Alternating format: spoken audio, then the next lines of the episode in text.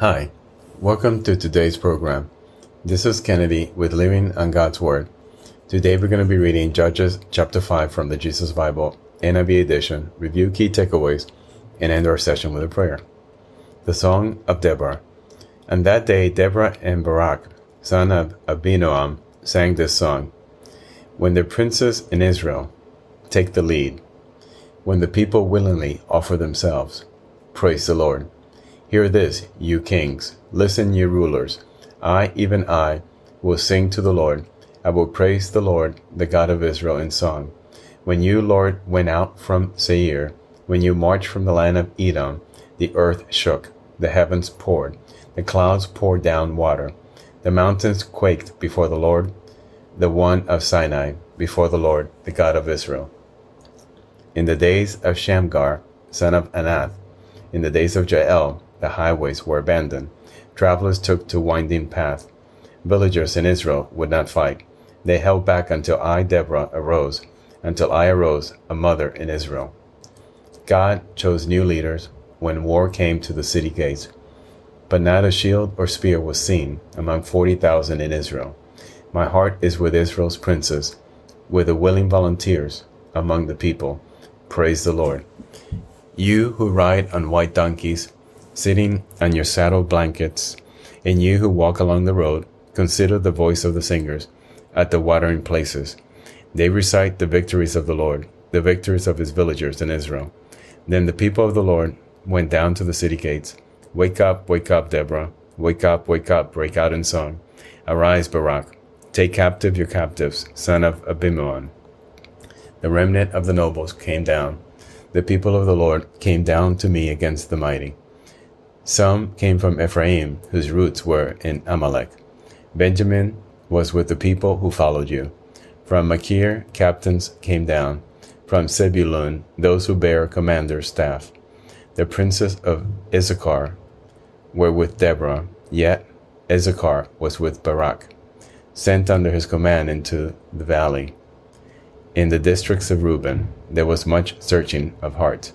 Why did you stay among the sheep pens? To hear the whistling for the flocks. In the district of Reuben, there was much searching of heart. Gilead stayed beyond the Jordan. In Dan, why did he linger by the ships? Asher remained on the coast and stayed in his coves. The people of Zebulun risked their very lives. So did Naphtali on the terraced fields. Kings came, they fought. The kings of Canaan fought. At Taanach, by the waters of Megiddo, they took no plunder of silver. From the heavens the stars fought. From their courses they fought against Sisera. The river Kishon swept them away, and the age old river, the river Kishon, marched on, my soul, be strong. Then the thundered the horses' hooves.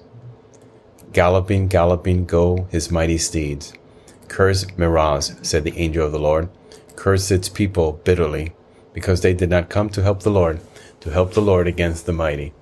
Most blessed of woman be Jael, the wife of Heber the Kenite, most blessed of tent dwelling woman. He asked for water, and she gave him milk.